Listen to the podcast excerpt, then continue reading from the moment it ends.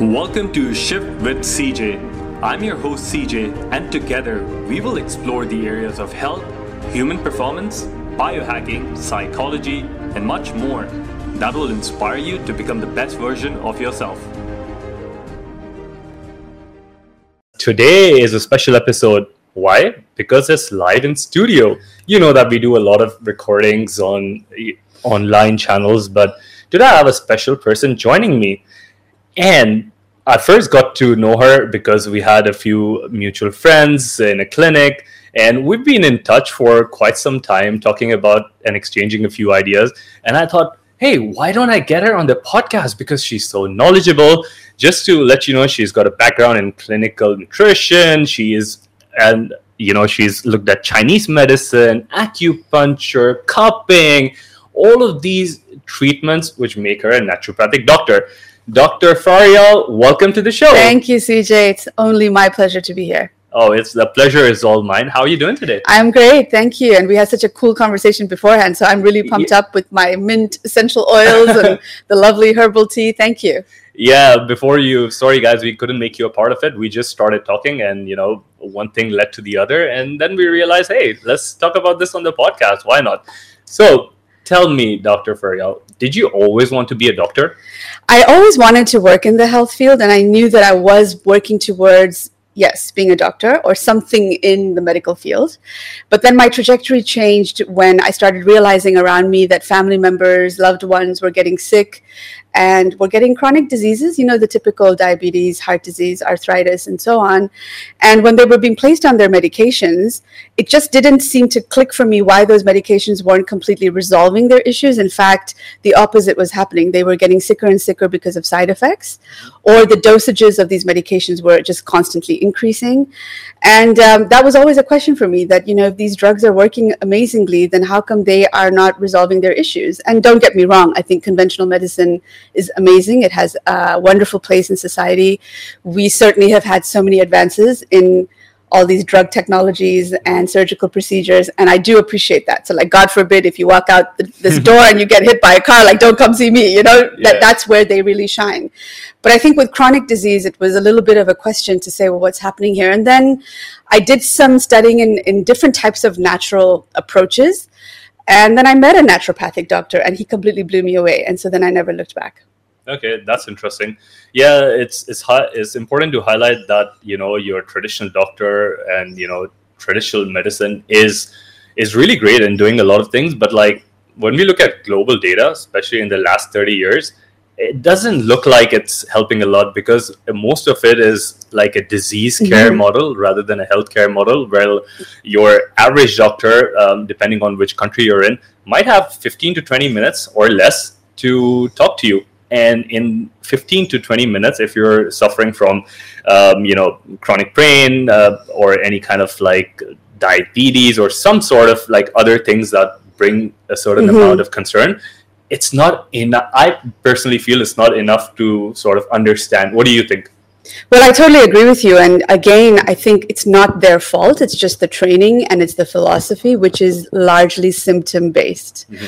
So, you know, the philosophy is you have a headache, take a pill, get rid of the headache. Yeah. You've got a stomach pain or, or diarrhea, yeah. take something to stop the diarrhea. You have a fever, stop the fever. This is the philosophy, which is completely the opposite in naturopathic medicine, where what we believe is you have to look at root cause. Why are you getting the headache? Why are you having this diarrhea? or whatever is happening, and we treat the root. And so the other distinguishing factor also is that, you know, to take chemicals constantly to fix, you know, the every pill for every ill, for fixing problem A, you're going to end up probably with issues and new issues, maybe even with the side effects. Mm-hmm. And so you're exchanging problem A for problem B, C, D, right? So that's one thing. The other thing, too, is that um, unfortunately, conventional medicine really all they have to offer you is drugs or surgery outside of that, in my experience, most of my patients, and I've been in practice for 17 years in different countries, I've been really blessed with that. I haven't found many patients who've come to me where they know that their GPs have spoken to them about the importance of using food as medicine, about lifestyle medicine, about using the inner you know we have this inner vitality this inner force that we can appeal to to actually heal ourselves because the power that made the body that keeps the body alive is also the power that will heal you but you've got to give your body the right support and the right nutrients and so when you take drugs unfortunately although it may fix the issue temporarily mm-hmm we don't believe as naturopathic doctors that you should ever stop or suppress something that the body naturally is trying to fix. So, to give you an example, if I've got a patient who says, you know, I have this upset stomach and I'm having this really bad diarrhea, well, maybe the body is trying to get rid of something that's irritating it. So, let's rather support that. And help you along as opposed to stopping the process and keeping that irritating, offending bug or agent in the body. Do you know what I mean? Yeah. I think modern medicine or you know one of those classic takeaways for people is that we have this reductionist approach to things and we always think oh okay this uh, there's a diarrhea and it should the only thing that can happen is my stomach is not feeling great and let me fix the problem it's more like you mentioned putting the band-aid mm-hmm. but not like addressing the wound the by itself yes yeah. and uh, yeah something also super interesting that you brought up was that you know our bodies by itself has this uh, you know intelligence let's call it mm-hmm. so that we could call it like chi or we could call it prana or we can call it life force right. or jing but all of these things equate to and for the people who don't believe in this then you know think of it as intelligence because you know you're you're having and i hope you're not but you're having a piece of bread or some fruit or something else and it turns into you over a period mm-hmm. of time right mm-hmm. sometimes it takes a day sometimes it takes three days right but that there is something beyond um, your capacity to understand that's um, making your brain function. It's making because you're not doing it; it's happening by itself. So there is uh, this innate intelligence, uh, which I like to call for some people, and it's happening in you every second. Yes. So the moment you start getting, and there might be some ways to explore this, but the moment you start getting in touch with your innate intelligence and you give it a chance, miracles happen. For sure. And this is why some people, um, you know, in the villages, in the mountains, um, some old uh, communities, uh, blue zones, they're, mm. they're not really like you know on a lot of medicine and they just are resilient enough to say okay let it happen it's just yeah. nature's way of fixing things living to like a ripe old age of over 100 and still doing their own gardening their own cooking you know very independent very self-sufficient happy right so that's the thing you know and i've heard you speak on your podcast which i completely agree with is that there's no point to us prolonging life into our 90s, mm. 80s, and 90s if the quality of life is not there. Like you want to be there to play with your grandkids or to go traveling or to do all of those things, you know, that you'd like to do when you've got the time, right? So health span is more important than lifespan, mm-hmm. right? We want to extend yeah. health span. And this is for all those biohackers who are probably calorie restricting and, you know, you're spending half of your days in the sauna, the rest half in cold pools trying to increase your longevity. But guys, if you're wasting time doing all of yeah. those things, you're not in touch with life and that's i think what you're trying It is what i'm saying because there has to be a balance. Yeah. you, you've got to have a balance. I mean i totally am in line with all these therapies you know i think it's great. But i think you have to have a balance and you have to enjoy life in the present moment mm-hmm. as well. Um, so that's the key. So you know i think with the society we're living in especially these days with everything that's happened over the last couple years and all this bombardment of these digital technologies which can serve us but unfortunately, CJ, a lot of us have become slaves to this technology, right? So I'm sure you and even our listeners have experienced going and sitting in a restaurant, hoping to have a nice quality time with your loved one, and you see a whole family of people. Nobody's talking. They're all on their cell phones. And it just, I just wish I could walk up to them and say, What yeah. are you doing? you know stuff like this yeah. right so you've got to live in the present moment and also appreciate that the constant you know frequencies you're getting from these devices is also affecting our health but we are unfortunately also more of a reactive society than a proactive one um, many of my patients come and see me after they've had an event that's made them have a wake up call and they're like oops i need mm-hmm. to do mm-hmm. something about it now but had they listened to this little whispers that the body was sending them the messages because the body as you said so intelligent so much wisdom and it's our ally it's our friend. It wants us not just to survive it wants us to thrive. Mm-hmm. but we ignore the signals because we're too busy doing this making money trying to advance our careers what have you. And then before you know it you have a, a big a major event and now you want to throw everything at it. Now you're looking for the doctor dr Faryal, Yeah. help me. Yeah. And so you know we need to be more proactive is what i'd like to encourage people is to you know even if you think you're pretty healthy every so often just do a little self check Mhm. Keep yourself that way you know do what you need to do like you said to improve your longevity but also just your mental emotional health and happiness right I think you brought up two very important points. One is, and I would like to ask two different questions. So the first one is um, being present in the moment, right? How many people on an average that you see or have seen over the past 17 years? And I, I mean, let's let's talk about the last five years because uh, the last 12 years, the digitization of things Right. wasn't so much. right So let's say in the last five years, how many people that you see are so disconnected from the moment, or like, do you find people more like not being present or being present? Like, what's a real world statistics for you? You know what? So I don't have stats for you, but I do. It's a spectrum. It's a spectrum of people. So I have, uh, in the recent years, I'm seeing more and more people who are being more proactive, who are very self aware, who want to have, they understand the idea of, you know, I'm healthy now, but I need to be healthy 10 years from now. So what I do today is going to impact that because we also have this huge field of epigenetics, mm-hmm.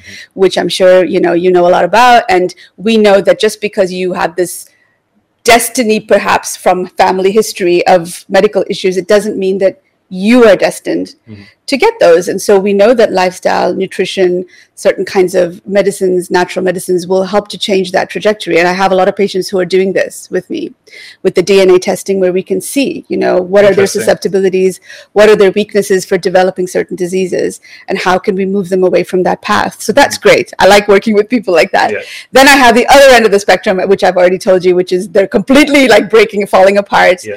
And now they want this heroic, you know, approach. And it's like, dude, you need to make sure that, you know, you're listening to your body as you're starting to have issues. That's the best way. Um, and then I have people in between, you know, and it's funny when, when, when people have children, Yeah. their perspective changes. Mhm. So then it becomes everything's about the child, not so much about them. But and I think it shouldn't be like that. I don't think that it's selfish to always make sure you're doing well first. Mhm. That self care, because if your cup is empty and you're burnt out and you're shouting and screaming at the kids and you're irritable all the time, how is that helping your family? You know, and so I see this quite a bit too. So there's there's all kinds, I think I would say, but I think more and more slowly now we're starting to see, you know, people realizing that they've got to look at their health picture from now. Okay, interesting. And also, um, tell me if I'm wrong. Most of the times, are women the first ones? Like, okay, so Mhm. let's we compare between. We shouldn't be comparing anyone, but like just for the sake of this conversation, you've got a group of women and you've got a group of men. The group of women, chances are they will reach out for help much earlier than the men because Yeah. the men would naturally, even if their body is giving them a lot of like these signs, they would keep ignoring it Yeah. until their wife says, "You need to go to You the to hospital yeah. or a doctor." So, do, do you is that like a real? yeah, that still happens. Okay, that still happens. Okay, I mean, I'm not saying that is for every case. Of course, we Yeah. have men who come in themselves and realize, you know, and they're they're very um, their wives haven't sent them. no, their, their wives or their girlfriends haven't sent them. But um, generally speaking, yeah, it's Yeah. it's a, for sure more women than men that I see. Yes. Now, um, tell me something. What is one of the? I personally feel that one of the things that is increasing, like we spoke about frequencies, or and by the way, that's why we are uh, Yes. we have our feet on the grounding This- mat, which you guys can't see, and we have two EMF mitigators and neutralizers around the house, so we're hopefully we're not getting bombarded with so Mhm, much mhm. dirty electricity.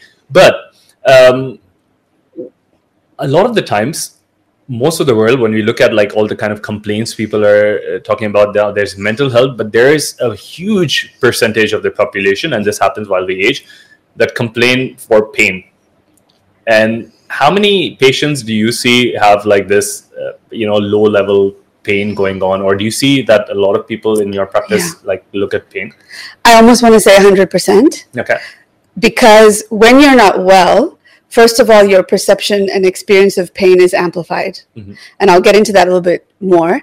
But also, a lot of inflammatory conditions, which are most chronic diseases, have some pain element to them. And you're absolutely right. You know, pain right now is a, a global crisis, actually.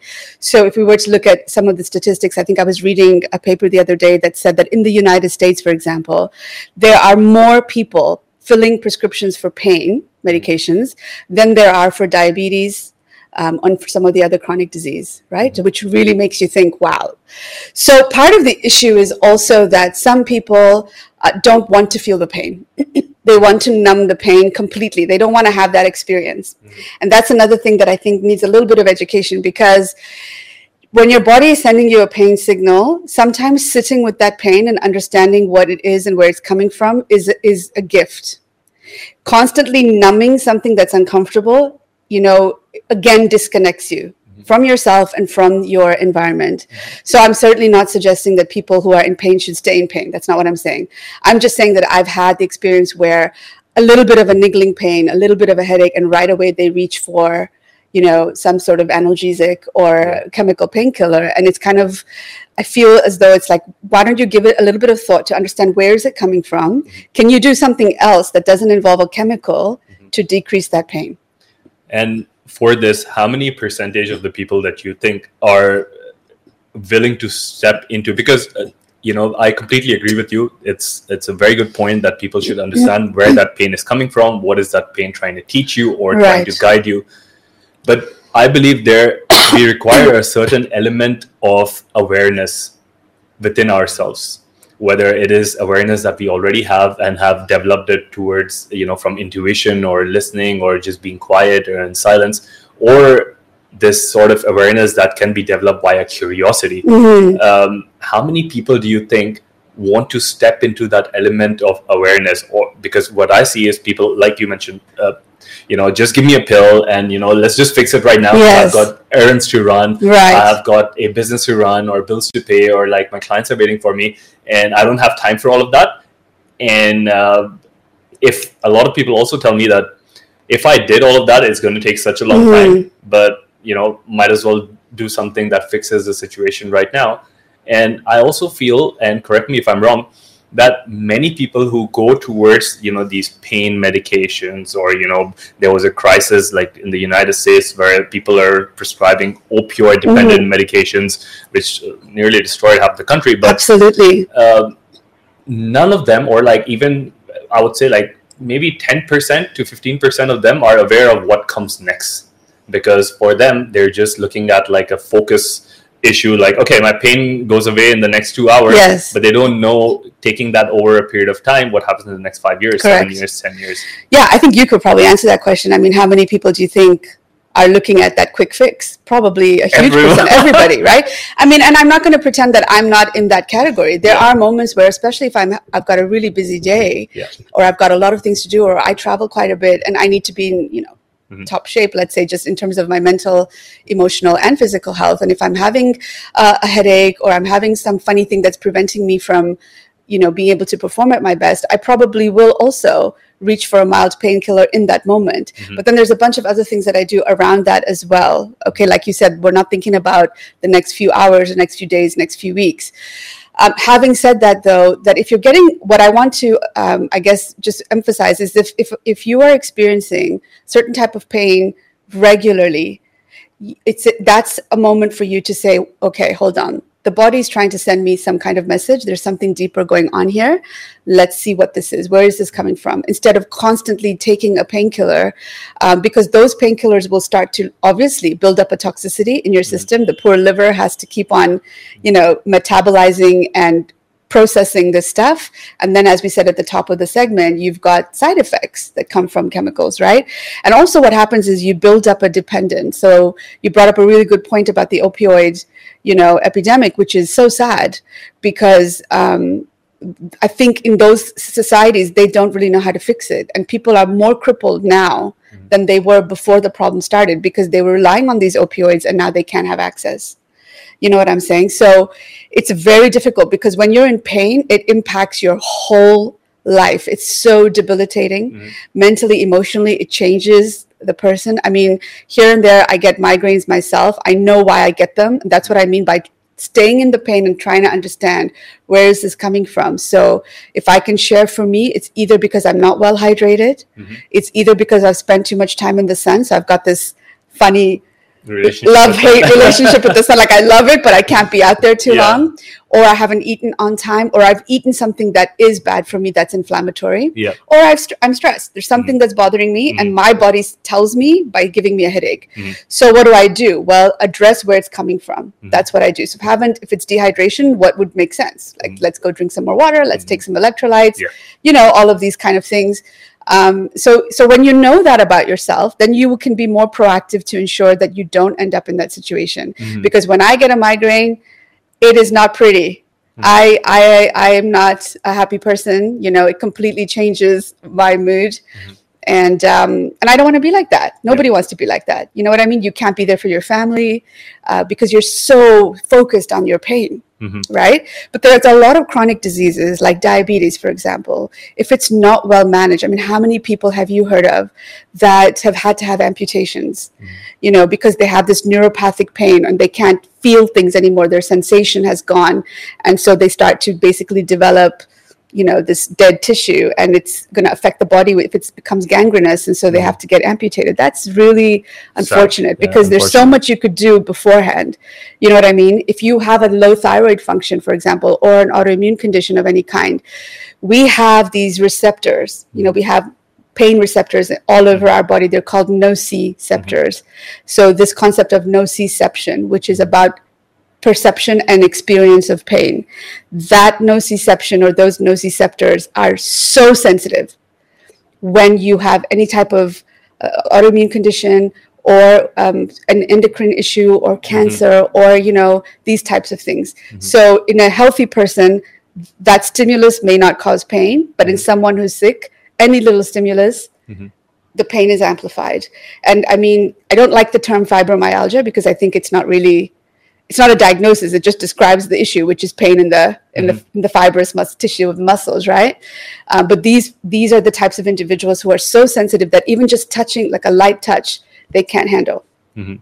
and uh, you know we, we've spoken so much about pain but i wanted to take a step back and first like tell the audience what why do people people feel what's the biology of pain like why do people feel pain now we know there is a pain that is uh, the kind of one that I get after my jujitsu class, which might be an acute pain and inflammation. Mm-hmm. And then there's something that, you know, sometimes people get over months or years. So what's the, how do you see pain like in terms of like classification? Is, does someone, uh, you know, if someone's having a pain for a week or two, is that something serious? Or mm-hmm. you like fall down and you get hurt mm-hmm. while skateboarding? Right. Is that different? Sure. Like, yeah. So first, what I'd like to say is I, I don't look at pain as this absolutely horrible enemy. You know, I think mm-hmm. that our when the reason we have these receptors on our body is actually to help us to to survive mm-hmm. and to um, keep us like almost protect us from further discomfort and further pain. Does it make sense yes. what I'm saying?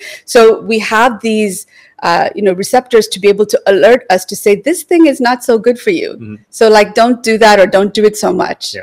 and it's information and that's what i mean by saying stay in the pain for a moment and understand like what mm-hmm. is the communication so obviously we know that if you put your hand on a hot stove and you're going to feel that mm-hmm. you know you, if your body didn't like you it would be like okay yeah. get burnt you know what i'm saying but right away you'll move your hand yeah. um, the other thing is that you, as you rightly said you've got the acute pain, which is where from a little injury or you stub your toe or you cut your finger or, you know, you're playing sports and you sprain an ankle or hurt yourself, that sort of thing. And we have this built in inflammatory mechanism that sends all these inflammatory molecules, which in the moment amplify the pain because there's lots of swelling, mm-hmm. there's a lot of redness, there's a lot of heat in that area, but that's how the body's trying to heal itself you know?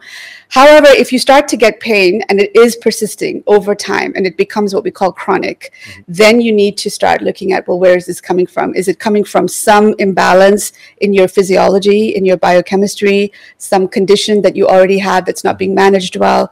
You know and so there's several possibilities around that. And then let's not forget there's also emotional pain Mm-hmm. There's there's mental emotional pain, right? So emotional pain from trauma, from grief. I mean, I wrote an article a long time ago called "The Broken Heart." It's about the called the broken heart syndrome, and it literally looked at how um, people, and mo- especially women, that that shape of the heart actually changes when they've feel that something has happened where they have a broken heart. Interesting. Isn't that interesting? So it actually physiologically changes blood flow Mm-hmm. and cardiac function. Um, and you will have heard many times people have said, "Oh my God, I think this poor person died of a broken heart," but it's actually a true phenomenon. Wow. Yeah. I, I didn't know that. Thank you for Mm. sharing that. And that's very powerful because, you know, most of the times we, um, most of the times for most people, I would say, we always park the emotions aside and we look at the next best thing, whether it's escapism. A lot of people would find comfort in alcohol or Mhm. dependencies on, you know, tobacco or what have you. And that emotion keeps on, uh, you know, it's parked away and then you see it again and then you escape again as Yeah. a means of not feeling the pain Correct. or going through the journey of Correct. understanding it. And over a period of time, what happens is uh, that emotion keeps on building up. Many times I have heard stories because I'm not a doctor, so I've only heard stories and I've read some papers um, that later in life, after 40 or 50, people get, you know, uh, problems with their kidneys or gallbladder functioning or, you know, with their liver. And if a lot of the modern medicine sort of doesn't work, and you look at, you know, you get go to a psychologist or try some EFT or, you know, try something to deal with those Mhm. emotions, go back in time, address them, and even addressing them, it's so powerful that you know you you start becoming better Right. because the body keeps a record you might not do it but you know subconsciously in your in your cells in your Mhm. tissues and we were speaking about the chinese uh, chinese medical system Yes. about this the traditional chinese medical system it also allocates certain emotions to certain uh, Organs. organs and yeah it's so interesting that you know we can even now with all the modern medical equipment we can see that for example the heart is changing its shape Yeah. uh, yeah it's, it's really fascinating to me Yeah. and also like for anyone who's listening it's also something to sort of meditate on or if you don't meditate just think about that are you really parking your emotions for experiencing it in the long term and i also think these emotions are sort of like um, you know if you're if you're let's say swimming for example and if i give you a bag of like heavy stones or something attached to you chances are you'll find it difficult to like you know rise up because it, pulls you down hmm and emotions are just like that if you Correct. build them up they become heavy in the body and they don't let you either like you know float because you always you don't want to be in the water you want to be above the water Yes. and like move ahead right Yes. and that pace intensity everything slows down because Right. you've got a lot of baggage that's Well, and you get stuck. And you get it's stuck. it's what we call stagnation in Chinese medicine, which is a great point that you mentioned because from the Chinese medicine, which is very different from the Western medical model, the idea of pain comes from blockages. So we have these meridians through our bodies, right? And um, I usually liken them to like a river flowing. When that river has a beautiful ecosystem, the water is clean, you've got like nice little waterfalls and beautiful fish, and everybody, you know, the plant uh, is plants are doing well, and that water is just nicely flowing and it's crystal clear and it looks really healthy. However, what would happen if all of a sudden I threw a huge big boulder in the middle of the river? Or all of a sudden you know there was some kind of avalanche and landslide or something like that. You're going to get that blockage. The water will not be able to flow anymore. And so that river becomes basically it's stagnated. It's stopped. Mm-hmm. So pain from a chinese medicine perspective comes from blockages in these meridians. Mm-hmm. And so when i use acupuncture it's to dispel the blockage to be able to basically get that flow of what we call the chi the Yeah. vital force, the chi, flowing again in that meridian. And so, oftentimes, you know, if someone were to come in again, let's say with headaches, and I'm trying to understand where the headaches are coming from, I may put some needles around the points around the head, but often I will also put needles in the liver points mm-hmm. because the liver is linked to some of this inflammatory stuff that's happening regarding pain, right? So that's uh, really fascinating because when you look at pain as blockages and being stuck and stagnated, what you want is what you said. We want to unblock Yeah. and move forward. And in Chinese medicine, even scar formation from, let's say, surgeries will block a meridian. You know, for example. So an interesting thing too is because we have meridians right in the mid mid um, section of of our bodies, running right through you know the middle of our our torso into the belly button you should never pierce your belly button Oh, that's a good tip to have. From a Chinese point of view, like Yeah. I'm not saying that you should or shouldn't, as in I'm not trying to tell people what to do, but I'm saying from a Chinese medicine point of view, when you when you do um, have, you know, a piercing in the belly button, you've basically blocked the energy right there Mhm. in that region, in that meridian, right? So things like that. So it's very very fascinating because you can use acupuncture is one of the best ways to mm-hmm. actually work with pain and pain relief. Mm-hmm. And I'd use it all the time. I mean it's probably 80% of my practice even for things related to you know mental health anxiety depression sleep issues digestive disturbances hormonal imbalances. I use acupuncture quite a bit and cupping. I have a question. What's the difference between acupuncture? And I know acupuncture uses the needles and you know like right, the mm-hmm. needles and acupressure because this is something that uh, many people get confused around. So acupressure is usually, I would say, used for people who have a fear of needles, Mhm. and so we just help them by teaching them the points on the meridians that Yeah. have the highest, what we call energy. They're almost like a vortex of Mhm. energy. That's why those points have been identified, and so you just use your fingers and you press into those points um, for a few seconds at a time. That's acupressure. Mhm. Acupuncture is exactly what the word says. It's puncturing with using very, very, very fine needles into those points. And it's just a bit more effective because you're going right into the meridian. And some meridians are a little bit deeper than others. Um, and, and you can really, like, the, the person will feel something happening. You can feel a sensation going up and down. I've had people report to me they have waves of heat or energy. They feel like they're levitating off the table. Like it's it's Oh, amazing. wow. Yeah. Yeah. So it just depends. Each Yeah. experience is different depending on what we're treating. But what's beautiful about acupuncture is that ideally you're getting it done from somebody who knows what they're doing. And so it Uh-huh. should not be painful because I've been asked that question often. Yeah. You know, people are really curious, very interested, but they're so scared because again, they don't want to feel the pain. yeah. However, feeling the pain, you know, it's it's not so much a pain, it's a little bit of a discomfort, it's a little sensation Mhm. that tells you something's moving. That's what we want. Mhm.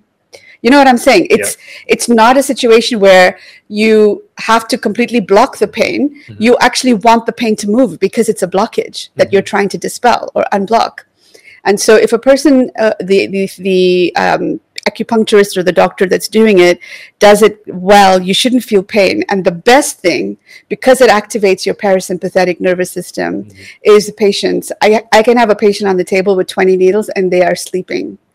And that's the only time the healing actually happens. So it really amplifies the healing when they're in the parasympathetic state. Mm-hmm. And that's what I find personally to be the most amazing thing about acupuncture is that though it may sound counterintuitive when you think about some a, a person looking like a pincushion, let's say, Yeah. but it actually really activates the parasympathetic tone in the body.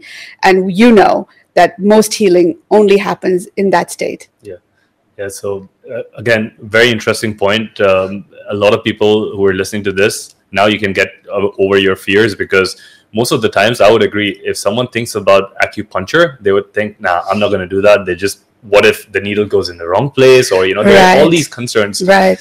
But um, I remember I once I was in San Francisco and um, I was having a bad jet lag and I was having a lot of back pain. And I went, uh, me and my brother, we were driving through Chinatown and we're looking at all, we're taking pictures. And, you know, the first thing I did, I was like, man, can you stop? Because I see like an acupuncture Mm. acupuncturist. Yeah. And the first thing I wanted to do without even uh, going to like a medical store and look for, you know, something that would help me with these symptoms. I first went to the guy and, you know, thank God for me, he spoke in English. So I was just like, this is, buddy, here's what I'm right. facing. Right.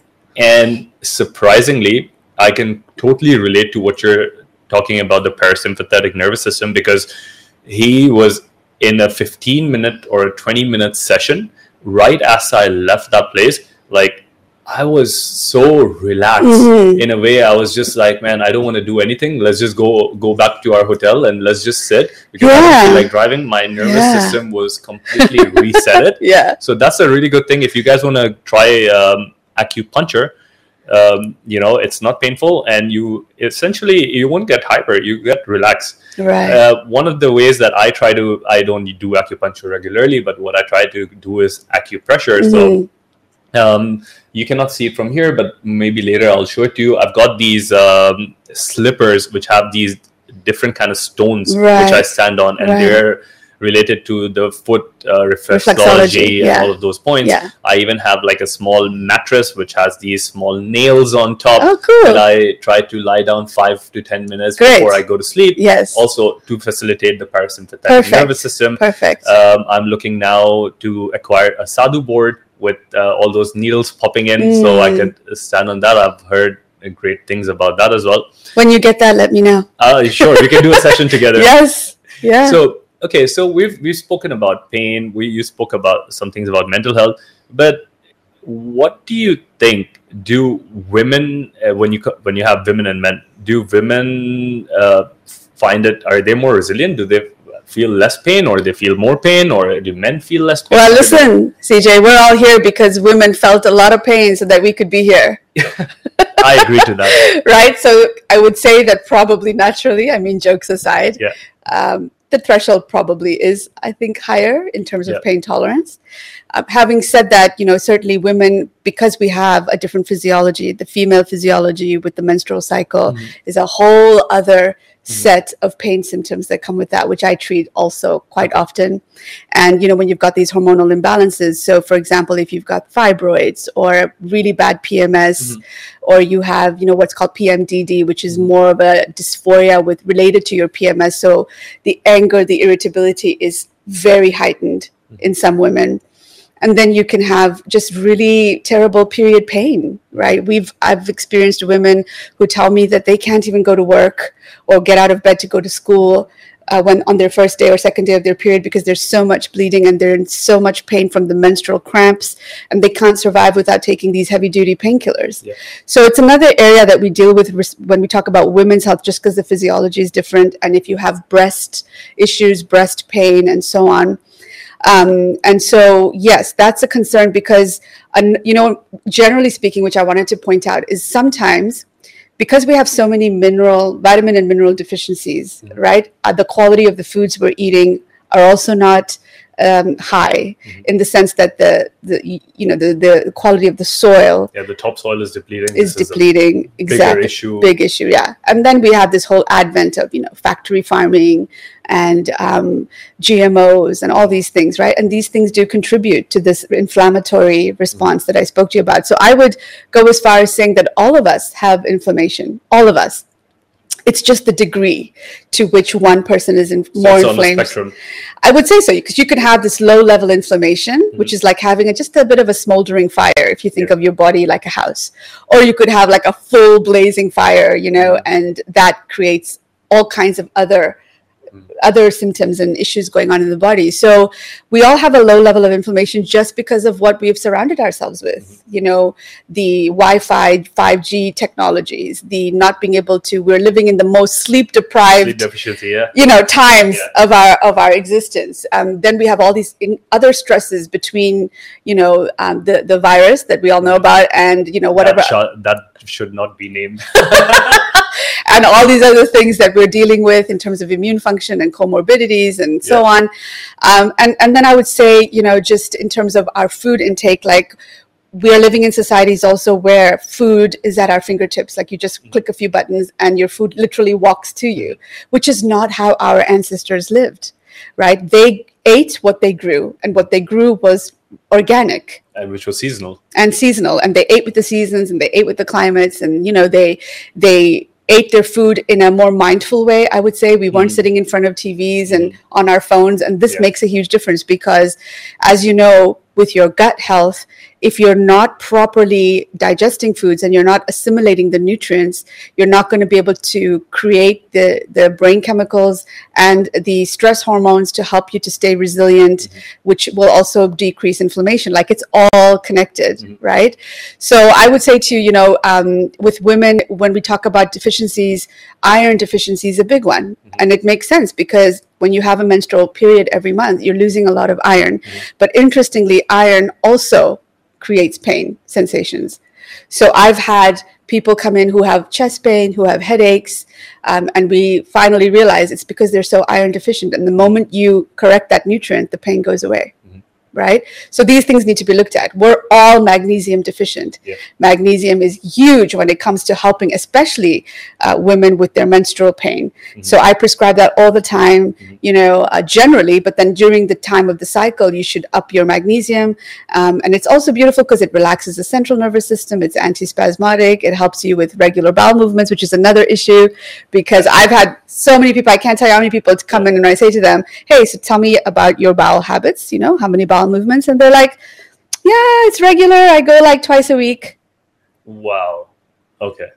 That's regular. That's normal for them. That's how That's it's always someone been. doesn't have magnesium. Not only that, but there's other issues because that means their, their body's not getting rid of toxins. That's the, for me, that's the main thing. Mhm. If you're not clearing the stuff that's in your system that's not supposed to be there, where's it all going? Yeah. It's the toxic buildup is what is my concern. Yeah. So usually the first thing I work on, which is probably not what they come in to see me for, is to say we got to get you. Mhm. You know, I got to see you. I mean, are you only eating twice a week? Yeah. If you're eating two times a day or three times a day, which may be shocking for the listeners, from a naturopathic point of view, you should have a bowel movement two or three times a day. Mhm. But that's also training because if you ignore the signals to go to the toilet because you're so busy, over time the body's going to say, okay, then guess I'm not going to tell you that you need to go. Yeah. I also um, I also am a big believer in that, and I've seen some data around how. And my initial question was about the pain sensitivity between women and men, and I've seen some data where they say that men can actually ignore their pain for a longer period of time just because of uh, just because of the biological factors, the hippocampal volume, the left amygdala, the size of the prefrontal cortex Mm. is different and that enables them to suffer for a very long time as well but women are normally you know they feel it much rather they also have other pain sensations you mentioned a very good point female hormones menstrual cycles all of these things start taxing the nervous system Yeah. and over a period of time when there are so many hits on the nervous Mm. system you start feeling things faster Yeah. now we spoke about so many things let's get into more of like the nitty gritty the, the the you know the hacks or the strategies or you What already gave a few do? of them Right. um, but yeah let's let's look at uh, those so you mentioned magnesium do you Yeah. have any uh, is your do you have any favorite kind of magnesium because there are like eight forms of magnesium Yeah, there are quite a few that, you know, depending on which salt or which chelate they're attached to. So I typically, when we're talking about what we're talking about today, I would say magnesium glycinate Glycine, is, is yeah. my favorite. And it's also the most absorbable type of magnesium. But then it also does the other things, which is the, besides being an antispasmodic or anti-pain, it also helps with just the relaxation. It also helps with um, sleep sleep for sure. Yeah so taking it before bedtime is, is always nice.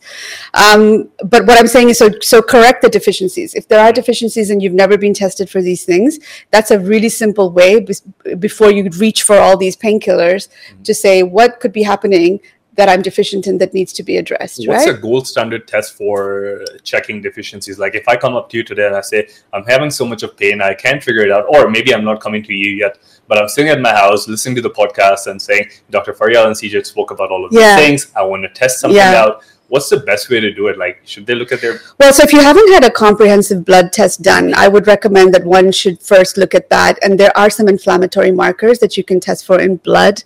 Um, so I always test CRP, C reactive protein, because this is an inflammatory marker. And in some people, it's really, really high. And it goes high even before they have Mm. an actual problem, you know? Um, and then there's others that you can test for, like certainly iron and ferritin and all these Yeah. things you can test for in blood. But then I use some functional tests. I use quite a few functional tests, and there's one called the organic acids test, mm-hmm. which you may be familiar with. Which I like that because a, it's nobody's poking you to get blood out of you. Mm-hmm. It's a urine collection, so people find that mm-hmm. easy to do, and it really looks at some of the nutrient deficiencies from the sort of byproducts that come out of the urine. And it also looks at toxicities and it gives us some idea on mitochondrial health. It gives us a little bit of hi- um, info on gut health. So it's kind of a nice way to sort of get a, a sense overall. And then we can do other more deeper things if needed. You know what I mean? But uh, magnesium, unfortunately, is not best tested in blood. Like you'd need to do red blood cell magnesium, which is expensive um, or hair. You could do hair too, yeah, Yeah. tissue analysis for sure. Um, so that's one strategy. Then the other is food, nutrition, huge. Because if you're, as I said before, if we are living in a culture where you're ordering out all the time, Mhm. or you're eating out all the time, you know, uh, you need to maybe stop and say, well, how often am I making my own food and know what is going into that food. Mhm. Could be as simple as just getting an oil change Yeah. because we are eating and cooking with oils that are hugely inflammatory. Yeah. So, what oil are you using? If you're using things like sunflower oil, if you're using, you know, canola oil, or I'm sure you Mhm. can mention a few others that are very inflammatory, this is I not a good. I remember them because I was going to say me either. That's why I'm like I'm blanking out a bit here. But Like um, grapeseed oil. there. yeah, yeah, and you know the worst was where I still have people who are using things like margarine. Margarine. I mean, it's absolutely the worst thing that, that one can do. So if you are one of those people, get rid of it. And we want what are anti-inflammatory oils. So, you know, your grass-fed, even butter, ghee, extra virgin olive oil, coconut oil, all of these things would be Mhm. much better to use. Um, and eating healthy fats critical right so there's obviously been this you know vilification of fats um, over the last decades in the 80s and and such and so now we're Yeah, starting to Ancel see Keys didn't do a good job. no, no, but he did it for an agenda, right? Yeah. So now that it's been exposed and we understand, we know that eating healthy fats is so important for bringing down Is French fries healthy fat? Um, it's the best healthy fats you can have. Uh-huh. Not being what, if- sarcastic. What, what about if I eat if I do a sweet potato French fries or like what is it called? Sweet Yeah. potato fries. yeah, it's that's a tough one because look, that's what we do, right? We kind of substitute a little bit of something and say, yeah, it's healthy, but it's still deep fried. Now, what oil was used? Mhm. That would be the question. If you can air fry it, or if you can, you know, I don't know, roast it, bake it, that would be better. Mhm. So you got to look at both sides, right? It's like I when I have patients who come in and say to me, "Yes, I do drink soft drinks, but Dr. Faryal, I only do Diet Coke or Coke Zero," and it's like, Uh-oh. just do the real thing, Yeah. because I mean, at this point, what do you think is making that thing tastes sweet? Like, there's no value Yeah. for your body in that, right? And also, Um, I think one of the things that are important is the neurotoxicity element of all of these artificial sweeteners. Right. Um, there's um, also, you know, like you mentioned, if you're if you're have to drink something, just drink the sugar because you will not have an insulin rise at that moment, but over a period of time, you're detraining your insulin, and that can, you know, result on other factors, whether it's increasing blood sugar over a long period of time, or you know, increasing hemoglobin A1C levels over a period of time. Um, and also, like all right, because we're on the topic of the oils, I think one, and in my personal opinion, I think one of the worst things that we can do to for our health is consuming seed oils because if someone would have told me cj here's a chocolate or an ice cream and here's like french fries and that's why i brought the french fries example i would anytime like even take raw sugar and eat it just because i know that the there is going to be a little bit of inflammation but the blood sugar response can be controlled by myself so if I take that ice cream or sugar, well, ice cream doesn't have so much of blood sugar anyway, but because it's balanced with a lot of fat. Mhm. But if I take something sweet, I can drop down and do like 20 push-ups, or I can go for a walk and I can stabilize Gotcha. that blood sugar. I can take things like dihydroberberine Mm, or like mm. you know things like um, cinnamon, Mm. and I can neutralize that. But the fact is that if I eat that French fries, like I would, I'd rather Yeah. prefer smoking because the smoking, the inflammation after smoking will stay in your body till like three or four days. But when your cells absorb your or your cell membranes rather absorb these seed oils, which are very high in linoleic acid, Mm. which I think is causing all the problems in the world. Uh, it increases oxalams. It, it just does so many things, but that oil becomes a part of your cell, Cell membranes, membranes right. and changes your cell membrane integrity. So if people who are listening, that means that it becomes a part of what what will drive into your cells and what your cells will be made of, Right. and that wouldn't shift till the next year and a half. So you would have low grade Mhm. inflammation constantly coming in Yeah. from using this seed oils or even you know uh, things cooked you brought a very very good point that do you really know what kind of like food are they using for your takeouts Mhm. because if you know you're having let's say chicken or some other animal or something which is uh, grazed on like conventional you know either is factory farmed or having a lot of crops with linoleic acid or lectins or phytates or phytic acids all of these anti-nutrient Mhm. properties of a plant chances are you're not going to be that healthy because you know we know from a fact that most of you know people complain a lot about um, kidney stones and 80% of kidney stones are actually calcium oxalate stones. Correct. And this oxalic acid and Yeah. lectins and all of these things, which Play are a big role. Yeah. and it's crazy. It increases inflammation, and people still think that oh wow, that's I'm having a spinach, so it might be healthy, but you know, Yeah, and this is why you know it's it's got to be individualized. And I just want to touch on, um, you know, when you were speaking about the oils and and these kind of things. Another thing with ordering out and and eating food is what drives me kind of insane, especially when we're talking about living in a city where you would think that there'd be a bit more knowledge about these things. Is receiving my hot food in a plastic container. It Yeah. is the worst. Because that plastic, Or as you foil. know, or in a foil, is leaching out those chemicals into the food, first of all. Worse than that is still seeing people warming up food in plastic containers in microwaves, which I thought microwaves were like highly outdated by now, but apparently not. yeah, Um, I haven't had a microwave. I mean, you know, of course, we had it, it when I was growing up. We didn't know better. Mhm. But I personally, my husband and I have not had a microwave in our home.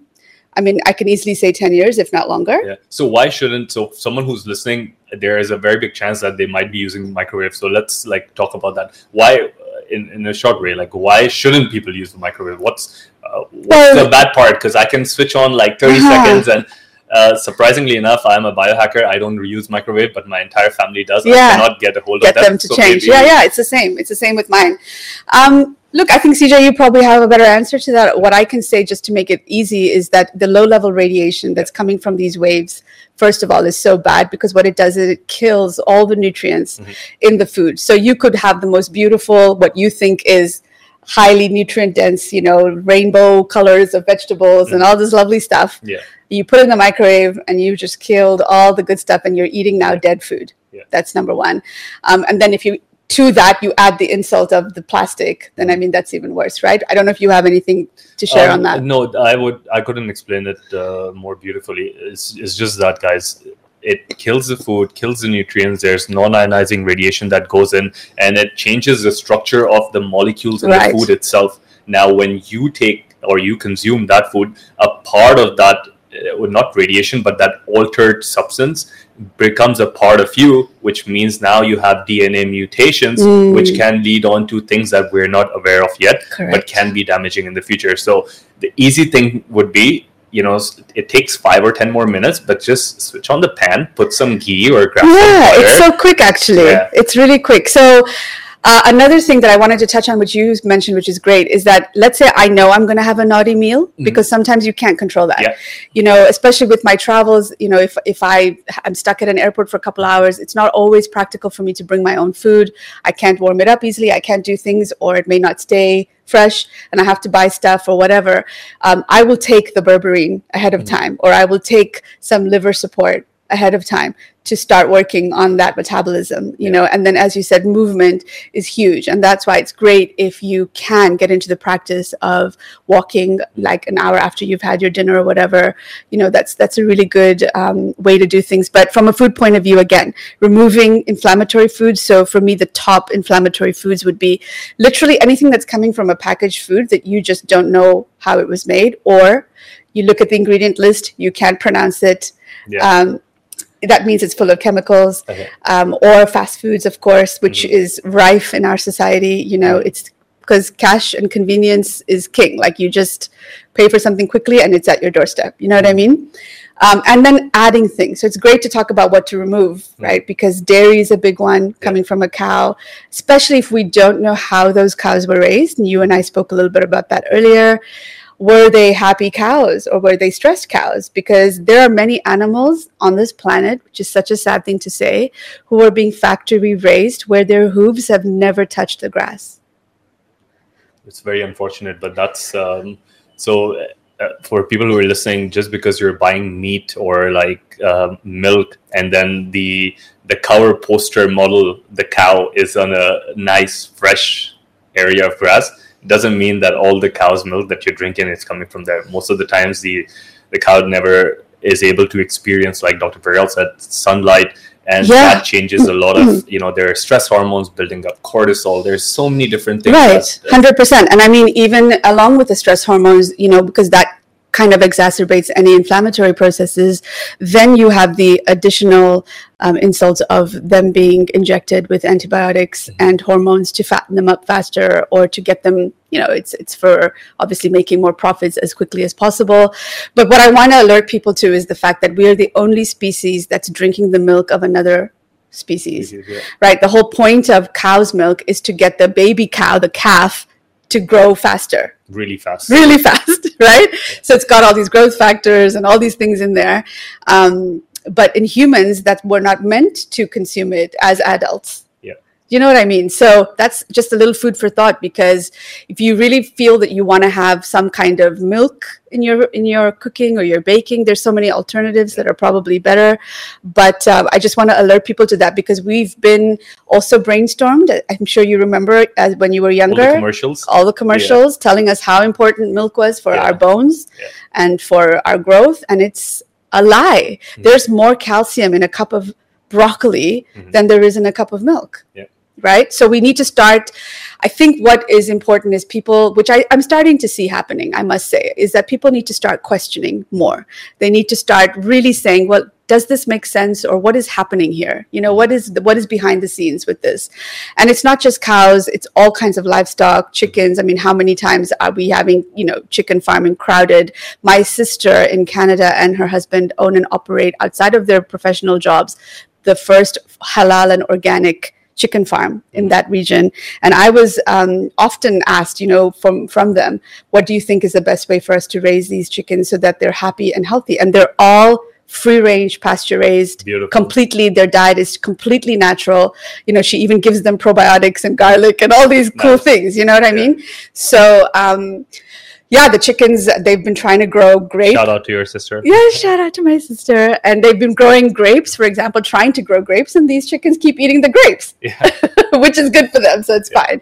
But my point is know where your produce is coming from, right? That's important. Um, and then add all these beautiful vegetables that are highly anti inflammatory, all the different rainbow colors. It's hard to say because, you know, um, for me, I think the greens in general, all the greens are important.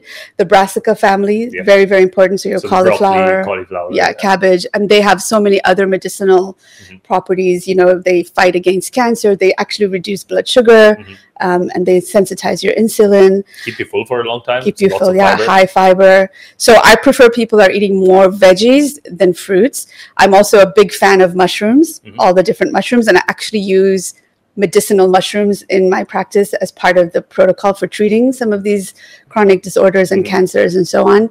Um, is so yeah. any med- uh, sorry, sorry to cut you there. No? like, is there any medic- uh, medicinal mushroom for pain specifically? There are quite a few. So I would say lion's mane is probably one of okay. my favorite. But then you know you've got the reishi. Reishi is like the yeah. king or queen of yeah. mushrooms. Um, chaga is another one, yeah. very good. So I think they all have. There's so many different ones. There's turkey tail.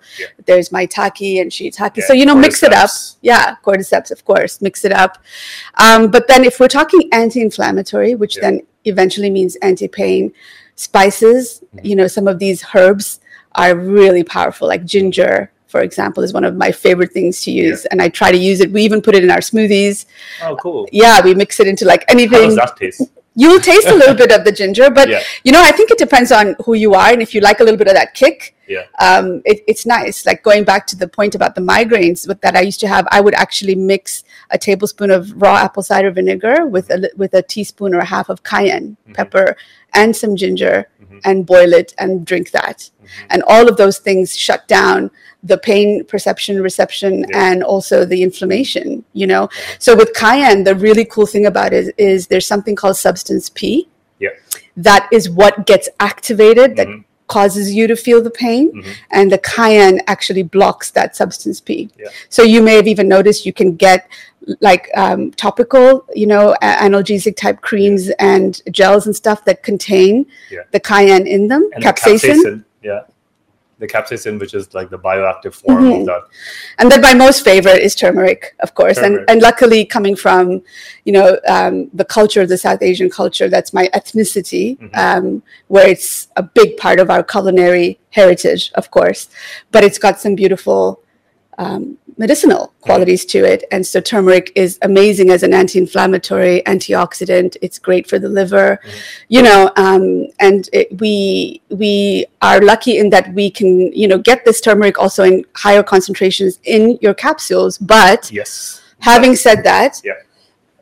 I think you know where I'm going with this. We kind of need to ensure that you know the absorption is where the problem is. Mhm. Bioavailability, unfortunately, with turmeric is Very low. problematic. Yeah.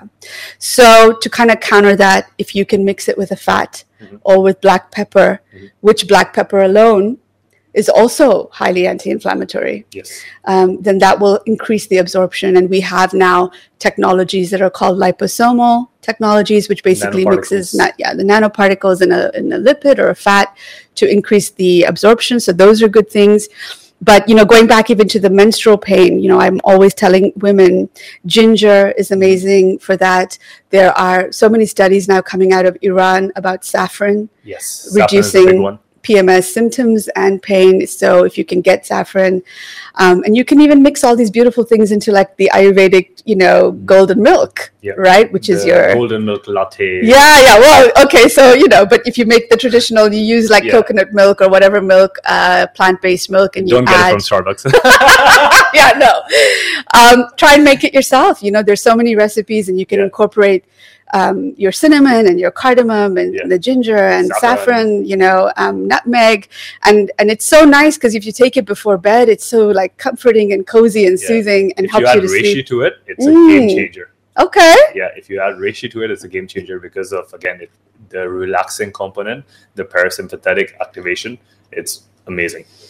Good, good tip. I'll have to look at that. Absolutely. I've never thought of adding that to, to the golden milk. I'll have to do that. So those are those are some tips. And then, you know, just ensuring you're drinking enough water. I mean, as simple as drinking enough water to make but sure. is all water created equal? Because well, no. okay, no. So is there a specific kind of water that you like or like to? You know what, CJ? I get asked that question all the time, and every time I'm asked, I have a different answer. Yeah. It's difficult because I kind of feel like if you can get water that is um, like almost like a spring water that's got some of your minerals in it and your your you know from the mountains and stuff, that for me is the best. Mhm. Okay, but then we have all these trends with like alkalinized water and you know all these different things, and I just feel like if it's devoid of minerals, Mhm. then I don't know. I almost feel like it's dead water.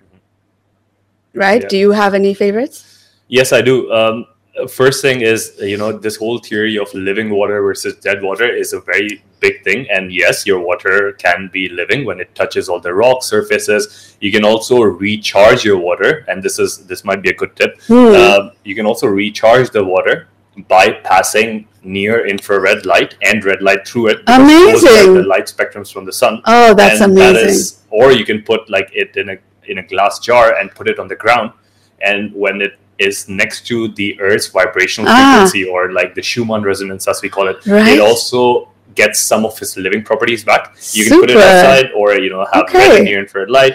I didn't know that, but so we've got the right red light therapy device at the clinic where I am. So Yes. are you saying if I put my bottle of water under that thing, Yes, in a glass uh, Bottle, yeah, glass bottle. Yeah, that, does it have to be open or uh, closed? it doesn't matter. The light That's super particles cool. will penetrate through it. Oh my goodness! and also uh, the second thing i think one of the biggest things that people are missing in their life right now is minerals Hmm. and now there you know there is not just magnesium is one you know we're talking about calcium but there are 17 different forms of yeah, minerals zinc, iodine, all and of these. all yeah. of these things help with so many things like there's hydration part of it then there's the immune system part of it you know it helps in so many things so Mm, I would also go to the extent of not, and we know from the fact that stress or you know a lot of alcohol or caffeine or less sleeping less that takes out minerals from your body. Right. So the natural amount of minerals from like a mineral source sometimes aren't enough when you're not leading a natural life. So what I like to do is that I look at trace minerals or ionic minerals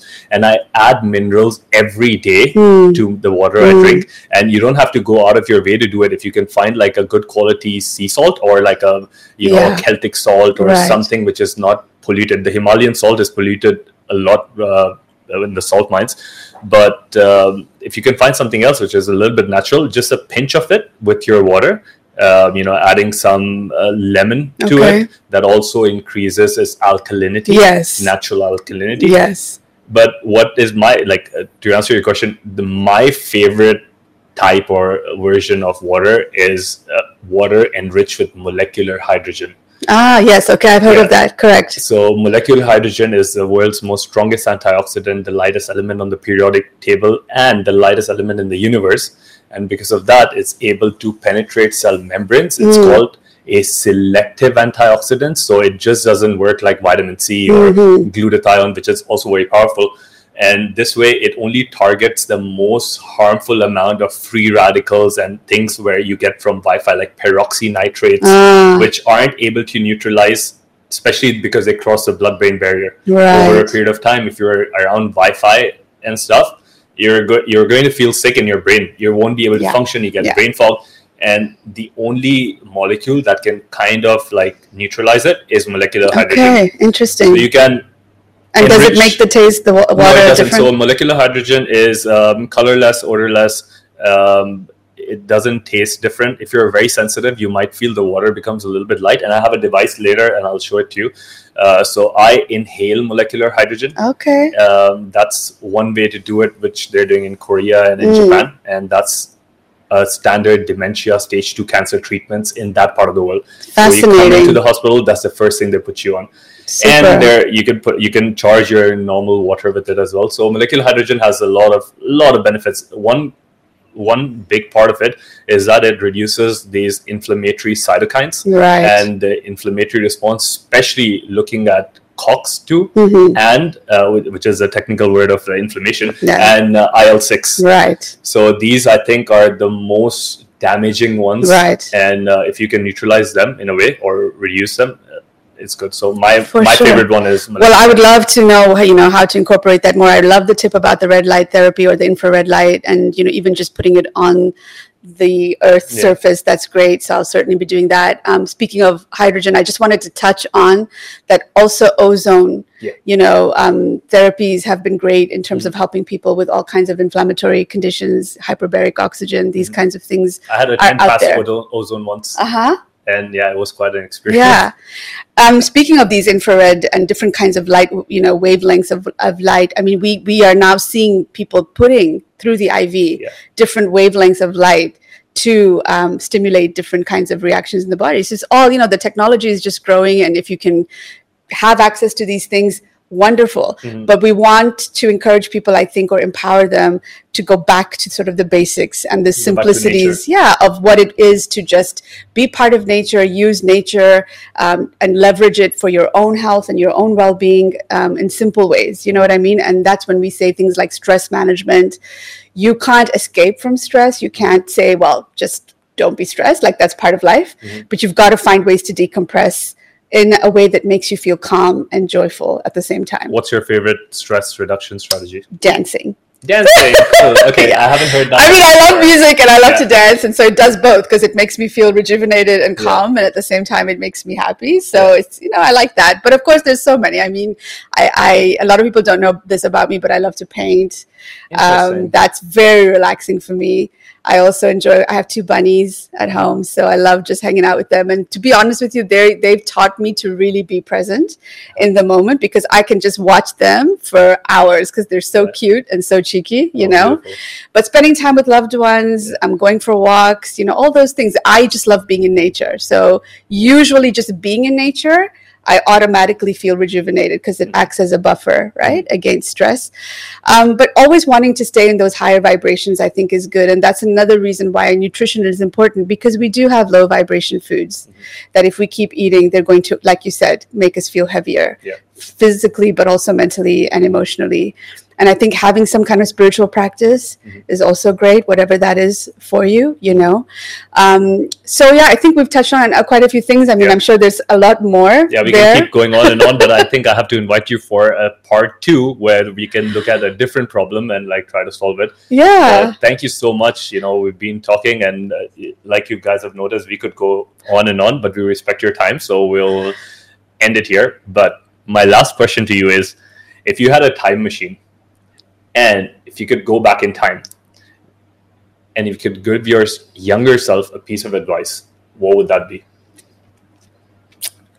That is such a good question, you know, because I have made mistakes in life, but I've come to realize that those mistakes needed to happen to shape me into the person that I am. So I wouldn't necessarily say don't do this and don't do this sometimes you have to go through the experience mm-hmm. come out the other side and it actually hopefully you're better for it right mm-hmm. what would i say to my younger self i would say to my younger self you know take the risks mm-hmm. and um, believe in yourself more mm-hmm. and as long as you believe in yourself and you surround yourself with the people around you who also believe in you and who are also striving for the better then you'll you'll go in that path. You'll be successful. That's what i would say because i think there's always as you're younger i don't know about you but you know the confidence level isn't so high. Yeah. and uh, as you get older hopefully it happens. And so there's many things where i think i wish i'd done that sooner. I wish i started that sooner you know? Yeah.